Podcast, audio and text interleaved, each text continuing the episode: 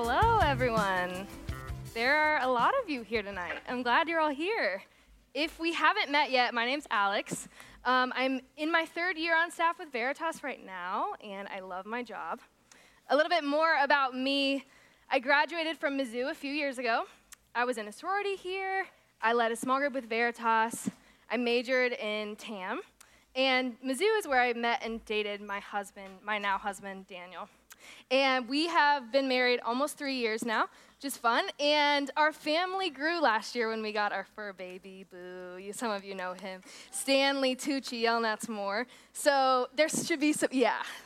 So I asked for more pictures, but Luli limited me to two. But if you know us at all, you've probably heard some story of our obsession with him or my like constant worry about his health because I never want him to die. Um, but I tell Dino all the time that I'm ready for more puppies. So yeah, just so you guys know that. Anyway, we're here tonight talking about some pretty fun stuff, dating. And throughout our talk tonight, I'll share kind of some more of my personal experience, but I want to be really honest with you guys up front and say that I am only standing up here attempting to teach on this topic by God's grace in my life. I do not have the best track record in this area. Um, and after I became a Christian my sophomore year, I had to wrestle with the repercussions of my sins and struggles in relationships.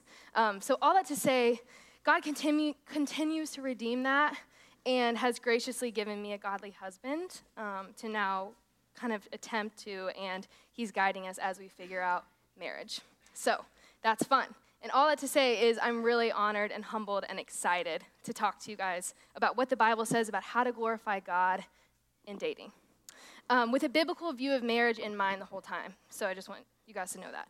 Um, but there's such an energy around this topic. Even when I announced this series a couple weeks ago, I could barely get through the blessing at the end because there was already this like eruption of talking about relationships and all the things. Um, but our culture is obsessed with it, right? With love and concepts of romance and sex and dating and marriage. They're ingrained in everything we see and hear and read and watch in our world our surroundings were so saturated with it, it can even make us feel like crazy people sometimes. Have you ever felt like a crazy person when you have a crush on someone?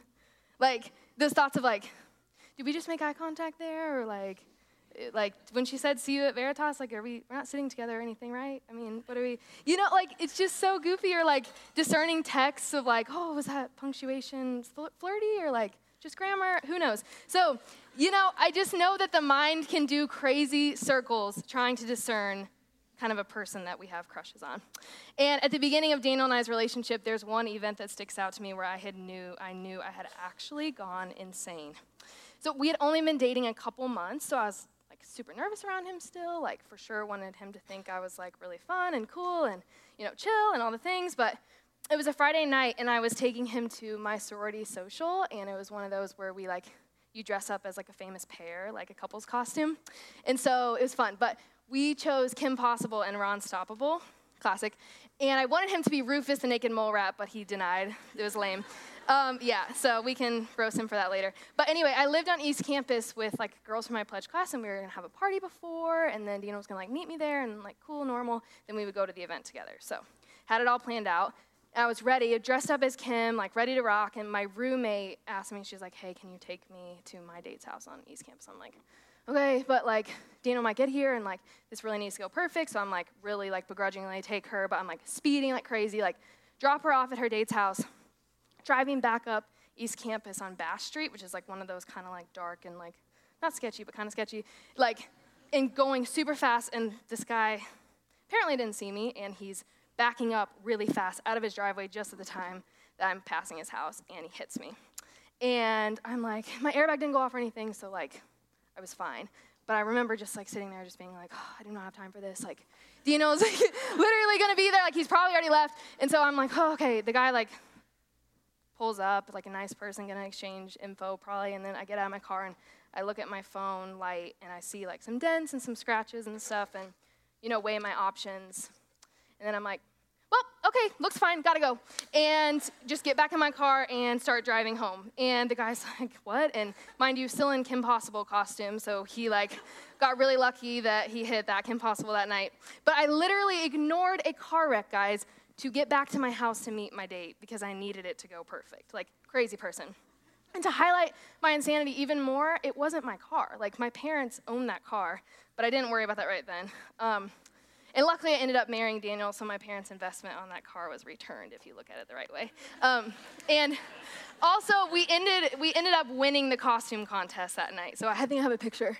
Yeah, so sweet. It was fun. We won like free sweatshirts and stuff. So that was cool. But anyway, yes, I was a bit of a crazy woman about dating that night. Um, and all jokes aside, dating can be a really hard thing and scary thing to navigate. And if you're a Christian here tonight, and the Bible is where you go to find direction in any area of your life. The Word of God is our source of life. It tells us everything we need to know about the world and how to live out our Christian lives. Just as much as God cares about our salvation, our friendships, our careers, our anxieties, God cares deeply about who and how we date. That being said, don't be surprised that as you go to the Bible for guidance, you're not going to find any specifics or particulars about dating. You're not going to find, thou shall not say I love you until the third date, or he shall not make out until engagement, right? But what we are going to find and what we need to listen closely to are the principles the Bible gives for conduct with our brothers and sisters, principles for evaluation, principles for godliness in men and women, and a vision for marriage. And my goal for tonight is to help us as a ministry be faithful to God in our current and future relationships. But even before we get into that, let's answer a very important question first. What is the point of all this? Why do we date? All the pop songs we sing to, romantic comedies we watch, and nauseatingly beautiful Instagram photos of like perfect couples can just really fill our minds and our hearts with this kind of like image that we are in search of this perfect partner to complete us, right? And let me just say up front that that is not the point of dating. The only perfect person that completes us is Jesus Christ. Dating in God's eyes is not a status to be achieved. Dating is a process of evaluation that we use to discern who might be a good spouse for us. The end goal of dating is marriage, and the end goal of marriage is to be a beautiful picture of Christ in the church to the world. Tonight, we're going to talk through dating using some of the structure that Ben Stuart uses in his new book, the one that we've been selling the past couple weeks. It's awesome. Like, he says it way better, but read it, get it. Um, but he breaks it up into two sections, and that's what I'm going to do tonight um, who to date and how to date. So, who to date? That's the million dollar question, right? There are two very important categories that encompass who we should date as Christians character and chemistry. We'll start with character. The most important and critical aspect of a person's character is their belief in and relationship with Jesus. Is the person you want to date, or maybe already date, a Christian? In 2 Corinthians 6:14, Paul gives us this gives us this command to the church in Corinth. Do not be unequally yoked with unbelievers. For what partnership has righteousness with lawlessness, or what fellowship has light with darkness? To be yoked with someone is to be like hitched up with someone, being allied with them or attached to them. Being yoked with someone is saying, like, I'm going in the same direction that you're going, or we're a package deal. If you're yoked with someone who's not a believer, their direction in life and the way they choose to act is going to strongly influence yours for the worst. What this doesn't mean is that you cannot be friends with people who aren't Christians. By all means, I want you guys to have relationships with people and love people outside of Christianity. But when it comes to dating, you want to seriously consider if the person that you might spend the rest of your life with loves Jesus. Ben Stuart uses the illustration of running the race of life. If you're running along, being guided by the Holy Spirit in a certain direction at a certain pace, and you link arms with someone who is sprinting hard in the opposite direction, what's going to happen to you? You're going to get jerked in that direction as well. By nature, as Christian and non Christian, you are pursuing very different things. Play this out down the road in marriage. If your future spouse is not a Christian, you might have differing views on money, parenting, ways to prioritize your time, maybe even faithfulness in your marriage or how you view divorce. It just doesn't make sense to link arms even now in dating. And I know this is tough. And I know there are people in the room in relationships with non Christians. And I know I sound painfully straightforward in saying this, but if Jesus is central to you and not to your partner, that means your partner can never truly understand and know you. But there are many other things and character traits to look at when watch, when, and watch for when considering someone to date. Have you watched their behaviors in groups? Have you seen the way they treat people that they're not seeking to date? How does this person respond to conflict and drama in the community or when they're confronted with their sin? How do they behave when they're tired or stressed? Is this person committed to the local church? Do they have deepening relationships with Christian friends? Is he or she willing to go to small group even when they feel like staying home and watching Netflix? Are they serving somewhere on campus or in the church? Of course, we're not seeking perfection here. No one handles things well all the time. But it's important to watch for a good character even in areas of difficulty or mundane. We're looking to see like what trajectory this person is on. Like will they be a Christian in 10 years? Girls, the Bible says in Psalm 1 that a man who delights in the Lord will be like a tree, firmly planted by streams of water, which yields his fruit in its season, and its leaf does not wither, and in whatever he does, he prospers. Don't we want to be married to men who prosper even when life is difficult or mundane? If you have to beg him to go to church now, imagine how exhausted you'll be week after week forever. You need to date a man who follows God before he follows you and represents God with his character. And guys, Proverbs 31 talks about a godly woman and says, Strength and dignity are her clothing, and she laughs at the time to come. She opens her mouth with wisdom, and the teaching of kindness is on her tongue. Don't you guys want to date a woman who trusts God so much that she can laugh at the future without fearing for her well being? And don't you want to be married someday to a woman who's grounded with wisdom and kindness? If a woman is playing a role in tempting you to sin or trying to control your decisions now, that probably won't translate to a mutually respecting marriage. You need to seek to date a woman who follows God before she follows you and represents Him with her character. Another helpful indicator of character can also be reputation. What do people think of this person? Is he or she respected in your community? Recent performance can indicate future behavior. And now, what I'm not saying again is that you have to date someone who's been a Christian for a long time. We're all sinners who are going to be dating other sinners. But is there a pattern and desire to fight sin in this person's life? Marriage doesn't fix behaviors, it magnifies them. And in the most non creepy, but sometimes super creepy way, I watched Daniel in community for a while before we started dating. I watched to see how he treated people on campus and at Veritas. I saw him serve by playing on the music team. I saw how he handled things like alcohol in social situations, like when I would see him around. I watched the way he worked hard at his schoolwork and didn't cheat. I paid attention to see if he had that kind of character that I was looking for in someone to date, so that if that day came, and I hoped it would, I could date him with at least some confidence about his character and reputation. And that being said, just because two people are Christians and have great character doesn't mean that they should be in a relationship. There are a lot of amazing Christians who have no business being together just because there isn't any chemistry. Chemistry is the second point that we need to consider when thinking about who to date. You may be thinking, wait, I thought it didn't matter if I was attracted to the person as long as they're a Christian. Or maybe you're thinking, duh, the only thing that matters is if I'm attracted to them. We'll get to that. I want to make it clear tonight that attraction is good. God intends for us to marry someone that we have chemistry with. The Psychology Dictionary defines attraction as the natural feeling of being drawn to other individuals and desiring their company. This is usually due to having a personal liking for them. I love that definition because it's usually not just one thing or not just how someone looks that makes us truly attracted to them. Over and over, the Bible endorses attraction.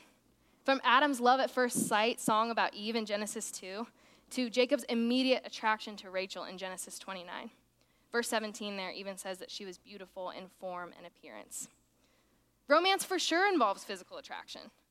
The entire book of Song of Solomon is, describes a married couple and the physical and emotional intimacy leading into marriage and as a married couple. Seriously, read it, it might make you blush. If you are thinking about dating someone or you are dating someone, make sure to ask yourself Am I attracted to this person? Do I find them appealing? Not saying you necessarily should act on this yet, but do you want to kiss them?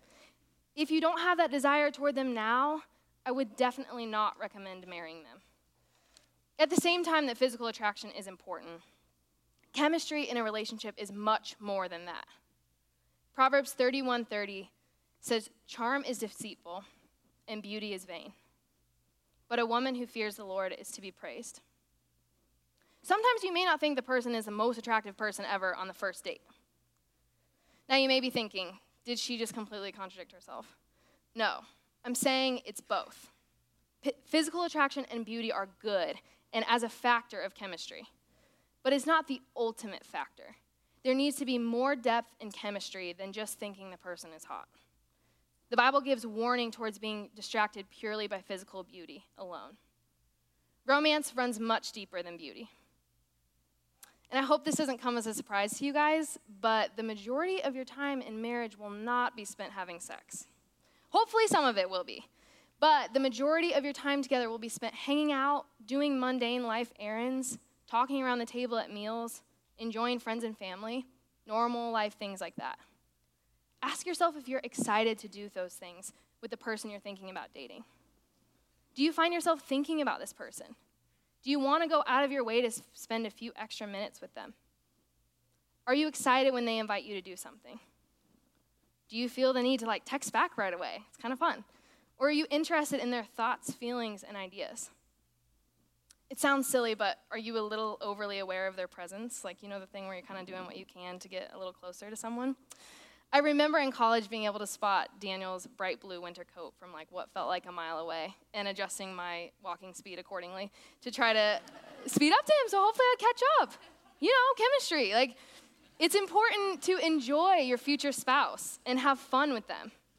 Not all dating and definitely not all marriage is happy fun times. But I do hope and pray that you choose someone who brings joy to your life, who shares humor with you, and who, most importantly, is headed in a direction compatible with yours.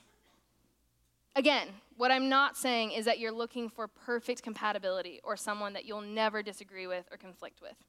That is impossible to find. Let's not have unrealistic expectations. But what we're just trying to do is evaluate if who we date is the right fit based on their character and your chemistry with them. Now that we've talked through who to date, let's talk through how to date. Like I mentioned earlier, dating is a process of evaluation. You are spending time with people in efforts to get to know them and learn whether or not you are compatible. Two important ways to help navigate how to date is dating with clarity and dating in the context of community. To come back to Ben Stuart's race metaphor, let's say you're running along pursuing the things of God and you see someone running kind of similar pace next to you that you find cute and fun and you want to explore that further. The first step is to initiate with clarity. Of course, that begs the question who asked who out? And this was a popular one in our Instagram survey. Honestly, I don't think it matters. Girls, it's not wrong to ask a boy on a date. However, just speaking from honest female perspective, guys, we want you to ask us out. Seriously. Most girls in this room would be flattered and excited if a guy asked her on a date. Did you catch that though? Asked her on a date. That's the clarity piece. And might I add, in person. I can't stress enough how much I appreciated Daniel asking me on a date face to face. I could see his sincerity, and I appreciated that he put himself out there. Proverbs 24 25 says, An honest answer is like a kiss on the lips. And Proverbs 29 18 says, Where there is no vision, the people perish. We need to respect each other in dating with honesty and clarity. Now, what this doesn't mean is that you need to state your intentions for the long run on the first date. That's a little intense, right? What it does mean is calling it a date and clarifying maybe at the end of that date or every few dates or times you hang out, if things are going well, where you're at. Guys, this might mean at the end saying, I had an awesome time tonight. I'd love to go on another date. Can I call you in a couple days? Simple, like clear, not weird. Girls, this does not mean you have to say yes. But hopefully, if you're enjoying yourself, this frees you up from wondering like, is he to text me? Is he to call me? Did he let? Did he like? Did he think it went well? What do I do? Should I call him? All the things. But also, girls, guys cannot read our minds, unfortunately. And so sometimes in this process, there will be places for us to encourage the guy or give signs that we're interested. Maybe saying, I really like how you went about that. or making a point to compliment them on something you see in their life. Dating seems to kind of have two ends of the spectrum these days. You have people who feel the pressure to know if they're going to marry someone within the first few months, or you have the people dating for years with no real direction. We've received a lot of questions regarding timing and appropriate boundaries throughout dating. I want to free you guys up from the pressure that you need to marry the person if you date them. Sometimes that's what it can feel like in our Veritas community, like the way people kind of freak out if a guy and a girl start dating, or, you know, it's okay if it doesn't work out. Again, dating is a process of evaluation and one that you should be thinking critically through. Dating doesn't carry the same weight as marriage, so there's no shame in ending a relationship for good reasons. But if you are dating someone and you like where it's going, there should be an appropriately vulnerable steps taken, a natural progression emotionally. Like a zero entry pool, you are wading into the waters of vulnerability and sharing about your life. Like you're probably not going to jump in and share about sin struggles or future plans on the first few dates. But you might want to see the conversations deepen as time goes on in the relationship. I would proceed with caution when it comes to conversations about physical past, sin struggles, saying I love you, future plans. It's not wrong to talk about these things, but just be careful and thoughtful about the impact that words have. I can't tell you how many friends and students I've seen heartbroken where promises were made and not kept. So it's important to honor each other with clarity in dating. Community is another important thing that helps us navigate and evaluate a relationship. As weird as it sounds, dating is a group project. Proverbs 25 or 12, 15, sorry, says, The way of a fool is right in his own eyes, but a wise man listens to advice. Do you have Christian friends speaking into your dating life? Are you including and inviting your community to have a front row seat to your dating relationship? When we're attracted to someone and emotionally engaged, it can be really easy to overlook red flags or live in secret sin and make excuses for that. We need friends and mentors to point these things out to us because we don't see it on our own sometimes. Even in the healthiest of relationships and marriages, girls, we need our girl time, and guys, you need your guy time. A spouse can never replace the richness of friendship in our lives. Do you have friends or a mentor in your life that are hesitant to endorse your boyfriend or girlfriend? Does your boyfriend or girlfriend pull you away from community? And are you willing to listen to the wisdom of those speaking into your relationship? Or are you going to stop sharing when they challenge? Maybe this week, ask a close friend how, you th- how they think your relationship is going. Invite them to have a voice in your life in that area. This absolutely includes our single friends. In college and still today, my Christian girlfriends are constantly speaking into my relationship with Daniel. When we were dating, they were holding me accountable to how we were doing physically or how we were handling conflict while my non Christian roommates would walk by my room and close the door while we were in there together. Not helpful. We need to have Christian friends involved in our relationships. And are you the kind of friend who's willing to be honest with your friends about the things you see? If you're in a relationship, seek these kinds of people out. Seek out your small group leader and share with him or her the good and the bad of your relationship. Have a conversation with your partner about where and how you guys can spend time in community or find a place to serve together. And maybe some of you are in relationships where all you do is hang out with groups of friends and you lack quality time together. To you, I'd say you should carve out time in your week to spend individually with that person. My guess, though, is that most of us in this room err on the side of too much alone time, which can be dangerous, problematic. Again, dating is a community project. Not only is community key for feedback, but I hope that community is the avenue in which you find someone to date. I would love to see girls and guys hanging out together socially enough for healthy relationships to develop out of community. Daniel and I's marriage health still relies heavily on the accountability and wisdom of our friends and mentors. They celebrate our victories, and we've, they've also witnessed our struggles and fights and have challenged us and prayed for us. I remember in dating feeling the weight of the love and care of both my friends and his, knowing that when things were hard, they were involved. Like even when we would mess up physically in dating, I like felt the weight of it tangibly because I knew we would have to separately confess to our accountability mentors and friends. They met us with grace, but it wasn't ever fun to have those conversations. As the music team comes back up, tonight we've talked through the who and the how of dating. We want to look for someone with godly character that we have chemistry with. From there, if we want to date someone, we want to evaluate that with clarity and in the context of community. Maybe you're thinking, well, yeah, Alex, cool, like easier said than done. Or maybe some of you are feeling discouraged right now or experiencing shame from past experiences. Or maybe some of you are still healing from bro- broken relationships. I don't know. But what I do know is that each of you has a story that God is redeeming. No one is too far off from the grace of God. No relationship history or lack of disqualifies you from the grace of God. Thank God, or I for sure would not be standing up here right now. As Kyle mentioned last week, there's this fairy tale narrative that many of us have been taught to seek out. Once we find our prince or princess, we are complete and we can ride off into the perfect sunset of perfect happiness, right? But what if it wasn't the prince or princess that completes us? What if we set our sights not on the prince or princess, but on the king? If our eyes are fixed on King Jesus, we can see people with right expectations.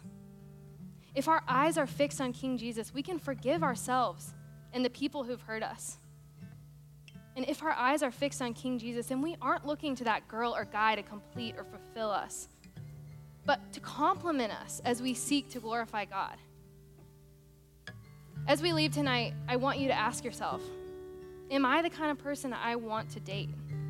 In other words, am I striving to have the kind of character that God tells me to look for in a dating relationship? Have you placed your faith and trust in King Jesus and allowed him to reign over your life? Are you living in obedience to Jesus? As Ben Stuart says, before you seek a guy or girl, you need to get on board with God. Before you marry a mate, you need to meet your maker because it's the stability of walking with him that we have the resources to be a blessing to one another. We have to be connected to a source of life if we're going to a source of life. We have to be connected to a source of life if we're going to be a source of life. This is where you have to start. My hope and prayer for everyone in this room is that before you go and seek a guy or a girl to date, you seek King Jesus. Jesus loves you so much that he lived a perfect life, died on the cross for your sins, defeated death, rose again, and is coming back to perfect everything. It's only when we receive what great love he has for us that we can begin to love another. And that's my prayer for us tonight. Amen.